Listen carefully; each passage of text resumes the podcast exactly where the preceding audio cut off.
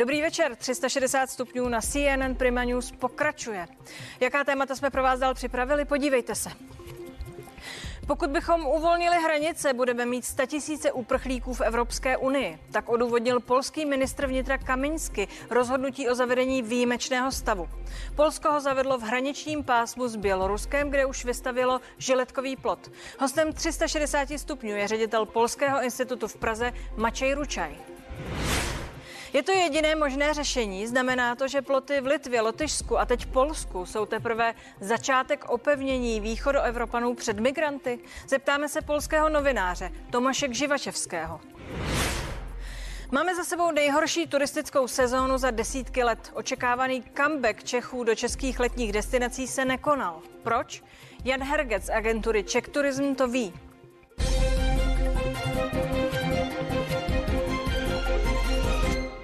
Polsko vyhlásilo výjimečný stav na hranici s Běloruskem. V tříkilometrovém pásmu kolem hranic smí operovat pouze armáda. Vláda ve Varšavě se k tomuto kroku rozhodla kvůli přílivu migrantů přicházejících z Běloruska.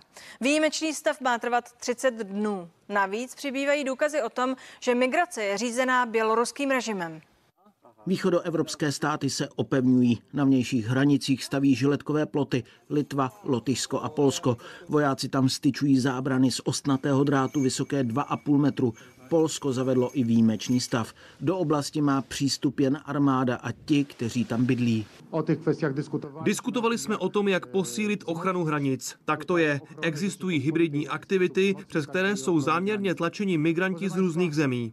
Zatímco za celý loňský rok litevští pohraničníci zadrželi celkem 1,80 migrantů, od letošního května zachytili už přes 4 tisíce lidí. Když pak litevci odmítli uprchlíky přijímat, zvětšil se tlak na polskou hranici. Rozumíme těm lidem, kteří ve skutečnosti unikají z občanské války, ale lze to provést i jiným způsobem. Existují hraniční přechody, kam je možné jít a požádat o azyl nebo o mezinárodní ochranu. O tom, že migraci do zemí EU organizuje běloruská vláda, teď přinesli další důkazy polští novináři. Už dříve upozornili, že Iráčany a Afgánce do Běloruska přiváží státní cestovní kancelář Centrukort, na kterou má přímý vliv právě Lukašenko. Arabské sociální sítě pak jsou plné takových doporučení. V Minsku jeden den odpočíváte, druhý den sednete do autobusu a za 20 až 25 dolarů se vydáte do nejbližšího bodu poblíž litevských hranic. Říká se mu Lida, hraniční pásmo mezi Litvou a Běloruskem. Tady jeden z migrantů cestu na hranice natočil a tady je zase vidět, jak běloruští policisté násilím nutí migranty ke vstupu do Litvy. Na těchto fotografiích jsou zase migranti u autobusu běloruského ministerstva obrany. Výjimečný stav tak podle Varšavy umožní zvýšit kontrolu hranice. Polsko navíc souhlasí s dočasným přijetím asi 500 Afgánců, kteří pomáhali silám NATO při jejich misi v Afghánistánu. Patrik Kaiser, CNN Prima News. Už na konci května běloruský prezident Aleksandr Lukašenko oznámil, že nebude bránit migrantům v cestě do Evropské unie. To, co teď sledujeme, jsou důsledky. Mým hostem je Mačej Ručej, ředitel Polského institutu v Praze. Dobrý večer. Dobrý večer. Pane řediteli, ta situace vypadá eh, našima očima poměrně vyhroceně. Máte za to, že to opatření, ten výjimečný stav podél žiletkového plotu odpovídá stavu věcí? Tak to je snaha trošičku jakoby převít, převzít kontrolu nad situací, eh, protože zatím v podstatě hrajeme hru, ke které nás nutí eh, ta druhá strana, v tomto případě eh, běloruský režim. Za druhé je tam, prostě jsou tam obavy. Polsko má velké obavy z vyhrocení té situace, z toho, že někdo může mít zájem tu situaci nějakým způsobem vyhrotit. Bohužel dobře víme, že běloruský režim má za zády ještě jeden větší režim, který, který nemá vůči Evropě přátelské záměry a tedy musíme si tu situaci zkrátka pojistit. Eh, a určitým výrazným kontextem celé situace je to, že v těchto dnech začínají na stejném území, akorát o několik kilometrů dále, velká vojenská cvičení běloruské a ruské armády. Začínají 10. září a jestli se nepletu, už jsou informace o tom, že armáda ruská v Bělorusku už operuje. Už ano, a ty, ta, ta cvičení mají probíhat dokonce několik kilometrů, doslova 3-5 kilometrů od e, hranic mezi Polskem a Běloruskem.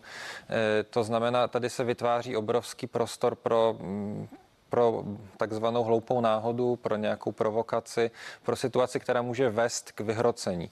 Eh, musíme si uvědomovat, hloupou že... Hloupou náhodu, jenom abychom si to představili. To znamená, že třeba nějaký odpůrce plotu vážně se dostane na druhou stranu ano. a může se stát, že by ho třeba někdo střelil právě tak... při tom vojenském cvičení. O takových náhodách mluvíme? Může to tak být, protože měli jsme v posledních dnech pokusy ze strany různých aktivistů, aktivistických skupin třeba ničit to vznikající hraniční opevnění. E, a přesně k takovým situacím může dojít. Může dojít prostě k úmrtím na straně těch migrantů. E, bohužel prostě ta situace je tam nepřehledná. Eh, na druhé straně máme režim, který je zahnaný do kouta. Eh, režim, který eh, vlastně bojuje s vlastním národem a bohužel trochu můžeme předpokládat, že je všeho schopný. Jak tenhle krok rezonuje na polské politické scéně? My tu máme před volbami téma migrace tady vysloveně právě sedá na živnou půdu. Jak to je v Polsku? Tak v Polsku eh, to jsou vlastně dva rozměry. Jeden je téma migrace jako takové a druhý je toto konkrétní, tento konkrétní případ, který není pouze o migraci. Eh, tady to je především bezpečnostní otázka, protože tady eh, tyto lidi, ty Iráčani, či Afgánci, či Syřani, kteří na těch hranicích, na, na té hranice se dostávají, jsou pouze nástrojem nástrojem vedení vlastně boje proti Polsku, Litvě, Lotyšsku eh, ze strany režimu Alexandra Lukašenka. Eh, to znamená, to není pouze otázka migrace. Eh, právě tyto dva rozměry, vlastně ten humanitární, který samozřejmě nelze, na který nelze zapomínat, a ten bezpečnostní trošku jdou proti sobě.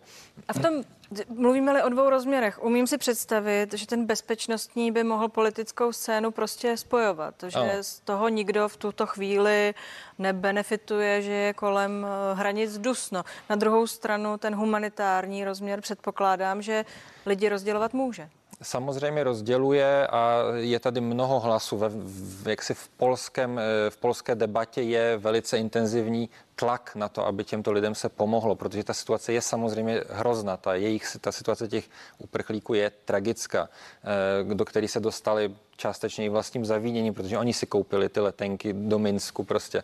Ale, ale, ale, ale, ale, ale je tragická samozřejmě a Polsko vlastně pod nátlakem té vnitřní debaty nabídlo Bělorusku, že pošle humanitární konvoj, ale pošle ho podle pravidel. To znamená, že ten konvoj překročí na hraničním přechodu běloruskou hranici a z běloruské hra, strany k těmto lidem e, se dostane, aby mohli jim poskytnout základní lékařskou péči a tak podobně. Bělorusové to odmítli, protože oni na tom zájem nemají. To bylo poměrně šokující a nevím, jestli to přímo se událo v době, kdy jsme sledovali uh, ten příběh právě u polských hranic, kdy média sledovala uh, ženu, která před očima pěti dětí bojovala v podstatě o život.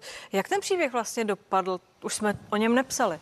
No právě, protože já si nejsem úplně jistý, nakolik ten příběh, teda já nedoka- nejsem tam samozřejmě, ale, ale jakoby ten příběh potom se už nevracel, to znamená, tam je strašně moc otazníků. E, objevují se zprávy poměrně z důvěryhodných zdrojů, včetně teda polský pohraniční stráže, ty lidi se třeba střídají že Bělorusové tam přiváží nové, odváží zase nějaký z těch, Tedy, že by mohlo jít o inscenaci, že, kterou že tady... jsme sledovali jako uh, reálný příběh. Ano, běloruská televize tam přijíždí dělat s těmi lidmi rozhovory. To znamená, je to prostě fakticky, tyto lidi se nachází na území pod kontrolou Běloruska. Hovoříme tedy o propagandě, tak jak uh, jsme ji znali. Řekněme. Asi tak to musíme nazvat. Ale samozřejmě nejde tady jenom o to, o to jedno konkrétní místo, kde je těch 30 uprchlíků. Těch případů překročení hranic jsou stovky. Jenom za včerejší den pohraniční straž napočítala 110 případů. Jenom za včerejšek. Jak funguje běžný život v případě, že hovoříme o výjimečném stavu? Je to tříkilometrové pásmo podél hranic. Předpokládám, že tam žijí lidé. Ano, je tam několik desítek obcí. Eh, samozřejmě v těchto obcích život pokračuje normálně, nicméně je stížený vjezd do toho přihraničního pásma, to znamená, musíte být legitimován a tak dál. Eh, kdykoliv můžete být legitimován, nesmíte se zhromažďovat eh, a jsou tam omezení pro práci médií. Uh, Litevci výjimečný stav zavedli už po druhé od 11. srpna a už do 10. listopadu. Uh, Poláci, vy hovoříte teď o 30 dnech. Umíte si představit, kam se to může vyvinout? Těžko říct, protože to nezáleží na nás, záleží to do velké míry na Bělorusku. Myslím, že tam klíčovým krokem, na, který ukazuje, že mohlo by to dopadnout dobře, je to, že vlastně podařilo se omezit počet letů mezi Bagdádem a, a Minskem, eh, který byl na začátku srpna, prostě se z několika násobil. E, nicméně díky intervenci přímo v, u, iráckých vlá, u irácké vlády se ten počet zmenšil, to znamená, že zdá se, že v tuto chvíli máme dočinění především s lidmi, kteří tam uvízli, to znamená přiletěli v té vlně během z těch srpnových letů Bagdad-Minsk eh, a teď vlastně už nemají eh, dál kam jít, protože mezi tím Litva, Lotyšsko, Polsko se opevnilo a nechtějí eh, je pustit dál. Uvidíme, ale samozřejmě ten, ten, ten příběh bude pokračovat, protože dokud režim Alexandra Lukašenka bude se chovat tak, jak se v tuto chvíli chová, tak, tak nějakou zásadní změnu očekávat nemůžeme. No a řada Poláků, lidí organizovaných v různých humanitárních organizacích chtějí eh, pomáhat. Předpokládám, že tím výjimečným stavem tahle pomoc jednoznačně padá. Nicméně eh, Evropská eh, komise říká, ano, dovezte jim jídlo, dovezte jim oblečení, ostatně zima je za dveřmi. Jak to tedy funguje? Kdo pomůže těm lidem?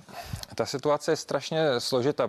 Evropská komise zároveň hájí právo Polska, Litev, Litvy a Lotyšska na ochranu svých hranic, které jsou zároveň hranicemi Evropské unie. A velice důrazně to, jak si potrhla, že, eh, že, že vlastně Bělorusko vede proti Evropské unii útok v tomto smyslu. Eh, nicméně, se, ale jakoby Polsko trvá na stanovisku, že ty lidi se nenachází na polském území. To znamená, proto ta nabídka humanitární pomoci Bělorusku, která ale bude udělána legálním způsobem, to znamená překročí hranici tam, kde se tu hranici překračovat smí. Eh, a samozřejmě Bělorusové zase vlastně na to nereagují vůbec, takže je to trošku patová situace samozřejmě, je to takový trošku šach, který na té šachovnici e, běloruský režim udělal a vlastně mm, je těžko říct, jak se ta situace bude vyvíjet. Ale ne, jakoby polská vláda zatím tvrdí, že ustoupit nemůže, protože tím by porušila veškerý mm, jaksi mezinárodní řád, protože ty lidi se nenachází na polském území. Řekněte mi uh, váš osobní názor. Tenhle polský žiletkový plot, myslíte si, že je v této záležitosti posledním evropským plotem, který uh, nás odděluje od té, řekněme, uh, velké migrační krize? Tak ta situace samozřejmě trochu připomíná rok 2015. Nicméně myslím, že Evropa se hodně změnila, Evropská unie se hodně změnila, nálada v rámci Evropské unie se změnila a vlastně ta reakce mm, ostatních členských států na, na krizi na východní hranici je v celku jednoznačná. Nikdo nemá chuť opakovat rok 2015. Samozřejmě ne všichni to říkají naplno, nicméně, nicméně ten jaksi názor, že ten problém spíše musíme držet mimo hranice Evropské unie a případně tu situaci řešit řešit jaksi mimo eh, hranice EU, eh, je, řekl bych, všeobecný. A Tady to neznamená samozřejmě nechuť pomáhat lidem v nouzi. To je důležité, co se objevilo v té reportáži, že Polsko vlastně bylo jednu z klíčových zemí, který pomáhali v organizaci toho leteckého mostu mezi Kábulem a, eh, a, a západním světem vlastně. Tam a přijelo 500 Afgánců. No ano, to je minimum, myslím, že dokonce možná i více, protože my jsme pomáhali i dalším zemím se stahováním těch vlastně jejich eh, afgánských pomocníků. Eh, takže tak ta krize nesouvisí přímo s pádem Kábulu, s dobytím Afganistánu, že ona začala předtím. Eh, tam je si jasný rukopis běloruských tajných služeb, které, eh, které hm, jak se tuto akci iniciovaly a která se týkala v první řadě vlastně Iráku, který není v tuto chvíli válečnou zónou. Že? No a proto se ptám, myslíte, že je to poslední východoevropský plot, ten eh, polský? No tak Bělorusko Jasně, už v tuto chvíli jiný hranice s Evropskou uní nemá. Jak je to bude jenom... pokračovat? Já myslím, že ta situace v okamžiku, když ten průchod eh, bude tak nějak stížen velmi výrazně, tak ta situace se bude muset uklidnit, protože samozřejmě, jak se nikdo nebude násilím tu hranici přecházet. To nejsou lidi, kteří by to, o toto se pokoušeli. To jsou vlastně nešťastní lidi chycený do určité, jaksi, do určité pasti vlastně. E, takže pevně doufám, že to, že to situaci uklidní, ačkoliv samozřejmě není to e, hezký, protože zároveň tím zavíráme Bělorusko a Bělorusy tak trošku za osnatým drátem což prostě je hrozný, protože spíše bychom měli nějakým způsobem jim pomáhat tu situaci vyřešit. Patová situace. Díky, že jste tu byl. Přeji pokud možná hezký večer. Děkuji. No a my jsme se spojili přes Skype s polským novinářem a spisovatelem Tomašem Gživačevským, abychom zjistili, jaká je situace přímo na místě, jak ji vnímají obyčejní lidé. Rozhovor dnes odpoledne pořídil můj kolega Patrik Kaiser. Jak Poláci vnímají vyhlášení nouzového stavu? Um, Já osobně se domnívám, že je to správné rozhodnutí naší vlády, protože situace na hranicích s Běloruskem je velice napjatá. A je to kvůli problémům s migranty. A chci také zdůraznit, že Bělorusko skutečně vede hybridní válku vůči Polsku a využívá lidi jako živé zbraně. Je to něco strašlivého, hrozivého, ale to jsou fakta. Tito lidé jsou zbraní v rukou Lukašenkova režimu. To je první bod. A za druhé, a to je ještě důležitější, a to je cvičení Západ 2021 má začít 10. září, ale již nyní jsou ruští vojáci v Bělorusku, v regionech, které hraničí s Polskem, například kolem Brestu. Takže ta situace je velice napjatá a já se domnívám, že existuje vážné riziko dalších provokací, například v podobě střelby na hranicích a podobně.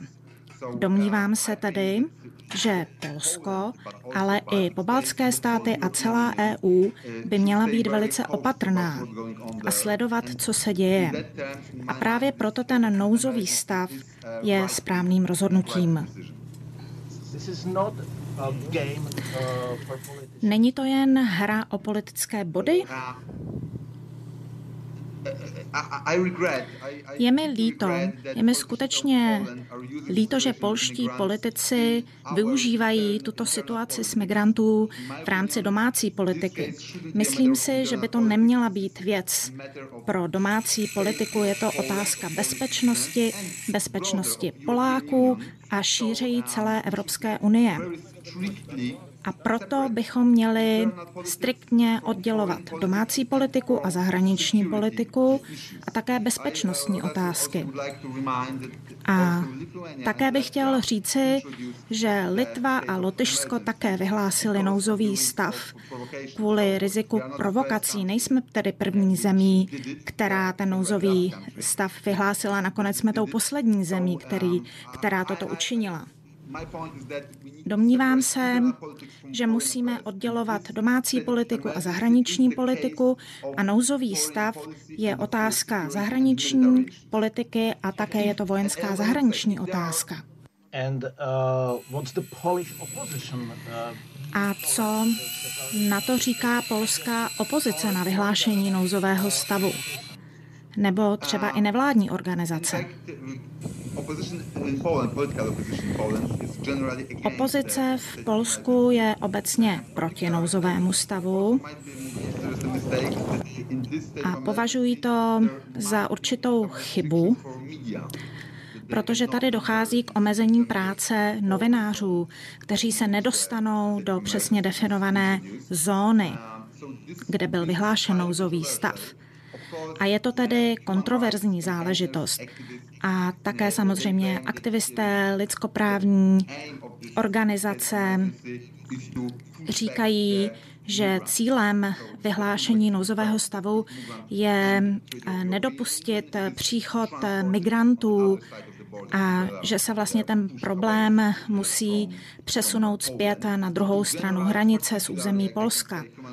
A já bych eh, řekl tedy, že lidskoprávní organizace jsou proti nouzovému stavu a říkají, že budou omezena občanská a lidská práva nejenom migrantů, ale i Poláků a především co se týče novinářů. Já se však domnívám, že vůbec neberou do úvahy cvičení Západ 2021. Myslím si, že žádné jiné řešení neexistovalo, abychom mohli ochránit, ochránit naše hranice a zabránit provokacím. Pokud dojde ke střelbě, nebo k někomu někdo bude zabit. Bohužel nedávno aktivisté se snažili eh, plot, který polská armáda buduje zničit, protože Polsko, podobně jako Litva, vlastně staví plot z žiletkového, žiletkový plot. A představte si, když jeden aktivista se dostane na území Běloruska a bude třeba postřelen Bělorusy, tak ty důsledky se nemůžeme ani představit. A na druhé straně hranice v Bělorusku nejsou jenom pohraničníci, ale jsou tam i speciální jednotky Specnaz, což jsou elitní vojenské jednotky, ve kterých sloužil i prezident Lukašenko. Jsou to skuteční profesionálové, kteří jsou vycvičeni na to, aby také takto provokovali. Takže není teď čas na žádné hry, musíme zůstat v tom nouzovém stavu. Ano. Nouzový stav je tím řešením, co se tedy stane poté. Bude krize na hranicích eh, poté vyřešena? Otázka je samozřejmě, jaké bude to dlouhodobé řešení. Domnívám se, že je důležité tlačit na režim v Minsku a v Moskvě. Já bych chtěl zdůraznit, že nemůžeme dnes hovořit samostatně o Minsku bez Kremlu. Veškerá politika Lukašenkova režimu plně závisí na politice prezidenta Putina. Takže nejsou to oddělené věci, nemůžeme tyto dva režimy oddělit. A musíme tady zavést více sankcí vůči jak Minsku, tak Rusku. To je logika autoritářského režimu, především ruského. Oni se obávají pouze síly,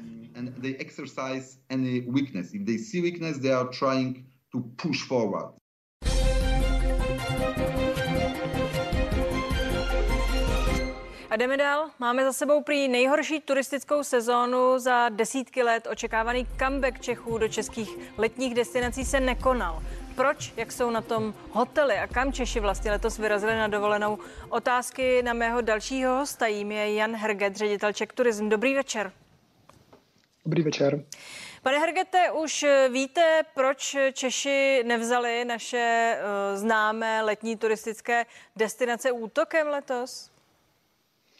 Já si úplně nemyslím, že by nevzali útokem. Ty aktuální čísla, které máme ze statistického úřadu, jsou pouze za červen. Tam byl určitě mezinoroční nárůst, byl milion 200 tisíc lidí. Já pokud vím, tak vycházíte ze článku eh, na iDnesu, který hodnotí zejména návštěvnost hradů a zámků. A to si myslím, že je trošku něco jinačí. My víme z rezervačních portálů, což nejsou oficiální čísla, že za červenec byl nějaký mezi roční nárůst 5%, což si myslím, že není špatné, ale na druhou stranu musíme samozřejmě uznat, že eh, oproti loňskému roku, kdy byly zavřené hranice, tak eh, Češi chtěli vyjet k moři a vyrazili k moři, ale přesto zůstali minimálně na nějaký eh, týden nebo na prodloužené víkendy na, dovolené v Česku a zejména destinace jako Slovácko, Orlické hory, ale Šumava, Krušné hory, Beskydy, tak si myslím, že měli velmi úspěšnou letní sezonu. Ono to vypadá, že lidé, čeští lidé chyběli hlavně v interiérech, tedy eh, v exteriérech, jak sám naznačujete, eh, to bylo lepší tedy České hory nebo vinařské oblasti na Moravě hlásí eh, jak silný návrat turistů do těch oblastí? Tak já říkám, ty aktuální čísla, které máme, jsou zatím spíš eh, z rezervačních portálů, nemáme oficiální statistiky, statistiky Českého statistického úřadu, takže nechci úplně se tady pouštět do odborných odhadů, ale myslím si, že tam bude nějakých eh, v řádech jednotek procentní nárůst. Co se týká interiéru, tak si myslím, že to je logické, protože minimálně eh, byly byl strach, za druhé byly poměrně omezené možnosti vlastně skupinových prohlídek. Teď nevím, jestli to bylo na 8 lidí nebo na 12 lidí, to znamená oproti, uh, oproti dřívější sezónám vlastně byl výrazně stížený vstup do památek. I, I třeba byla povinnost nosit respirátory, což v loňském roce nebylo. To je jeden pohled. Druhý pohled je, že samozřejmě pokud ty hrady a zámky nemají nějaké výrazně nové expozice a všichni jsme v loni byli na Karlštejně, tak z logiky věci nepo, nechcete, nechcete jet vlastně dvakrát za rok vidět to samé. My jsme se i soustředili třeba na propagaci méně známých míst, protože jsme se snažili právě rozprostřít návštěvnost do, do celé České republiky a nejenom na Lednici a, a Karlštejn a dejme tomu Kruš, Český Krumlov, to je druhý bod. A třetí bod, uh, oproti loňskému roku uh, Národní památky ústav vlastně se sám trošku vyřadil ze, třeba v Karlovarském kraji nebo v Olomouckém kraji, kdy se uh, odmítli zúčastňovat takzvaných turistických karet a to byly třeba body, které taky výrazně zvyšovaly návštěvnost, když Češi třeba v Karlovarských krajích dostávali turistické karty, kde byla možnost využít návštěvy památek a Národní památkový ústav to odmítl. Takže tam je více faktorů, proč vlastně ta návštěva interiérů byla slabší než třeba v loňském roce. Mimochodem říkal jste, že jste se snažili pomoct těm méně známým památkám. Pomohli jste jim? Máte zpětnou vazbu? Tak eh, my máme, co, co, co víme my, tak si myslím, že v, zejména v těch méně známých místech, zejména v přírodních destinacích, tak eh, byli spokojení. Co se týká konkrétních čísel, tak se to opravdu teďka hrozně těžko hodnotí, protože vlastně ta letní sezóna, jako teď, když se udělal zase hezké počasí, bude trvat minimálně do září a Český statistický úřad ty své oficiální statistiky vydává někdy, jestli se teďka nepletu, budeme mít eh, za třetí čtvrtletí, budeme mít někdy v říjnu, takže tam si na konkrétní jasná jasná čísla, budeme ještě muset chvilku počkat. Přesto to hodnocení, o něm čteme jako nejhorší sezóna za desítky let. Čeká se na to, jestli babí léto něco ještě zmůže právě v těch případech, kdy se nedařilo. Věříte, že to září a říjen ještě mohou nějakým způsobem otočit kormidlem?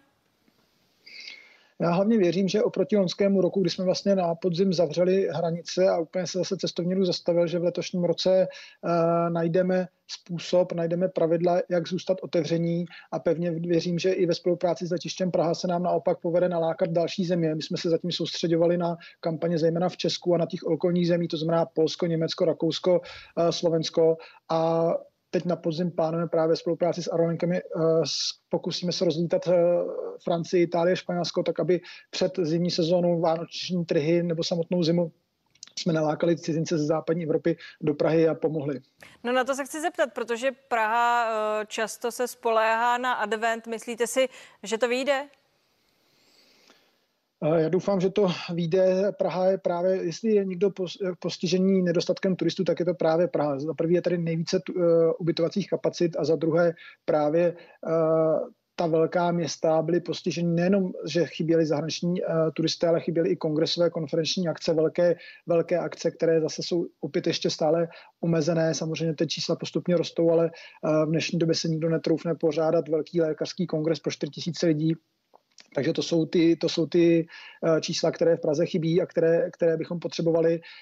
Já doufám, že pokud se nestane nic mimořádného, zůstaneme otevření minimálně proočkované a takže se nám povede asi ne se vrátit k tím číslům před covidem, to, se, to, to, to nám bude trvat minimálně nějaké 3-4 roky, ale že se nám povede nějaký mezi, meziroční nárůst i v podzimní a zimní sezóně. Proč myslíte, že to bude trvat 3-4 eh, roky? Pražské letiště eh, dokonce mluví o 4 až 5 letech, aby se dostali na čísla eh, z roku 2019, co se týče odbavených cestujících. Proč si myslíte, že to bude trvat takhle dlouho, než se dostaneme zpátky tam, kde jsme byli?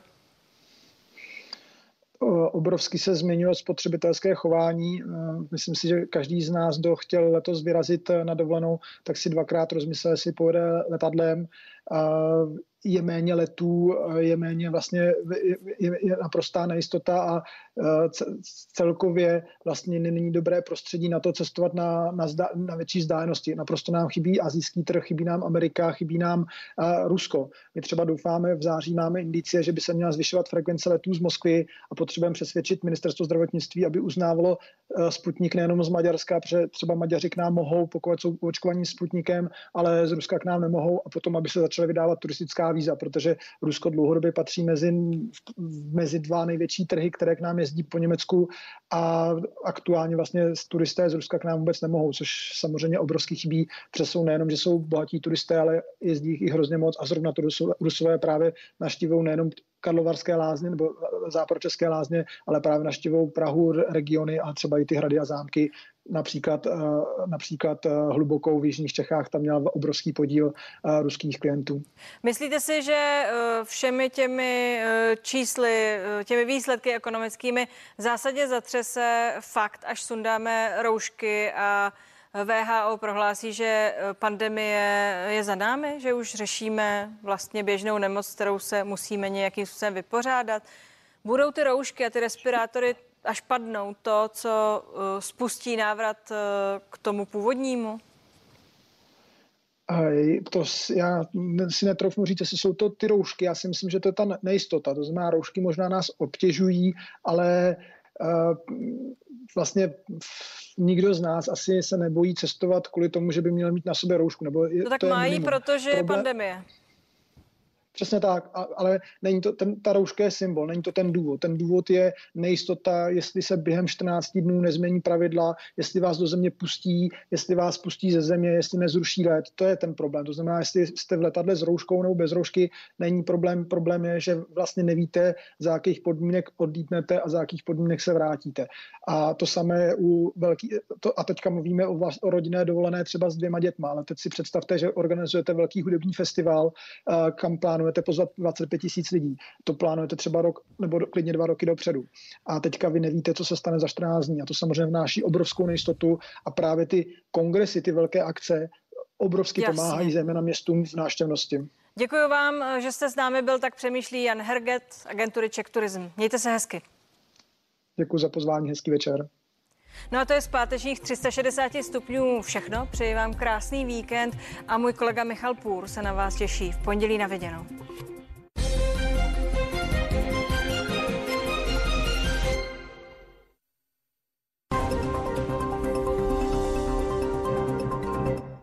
Někteří měli cestu pěkně vyšla.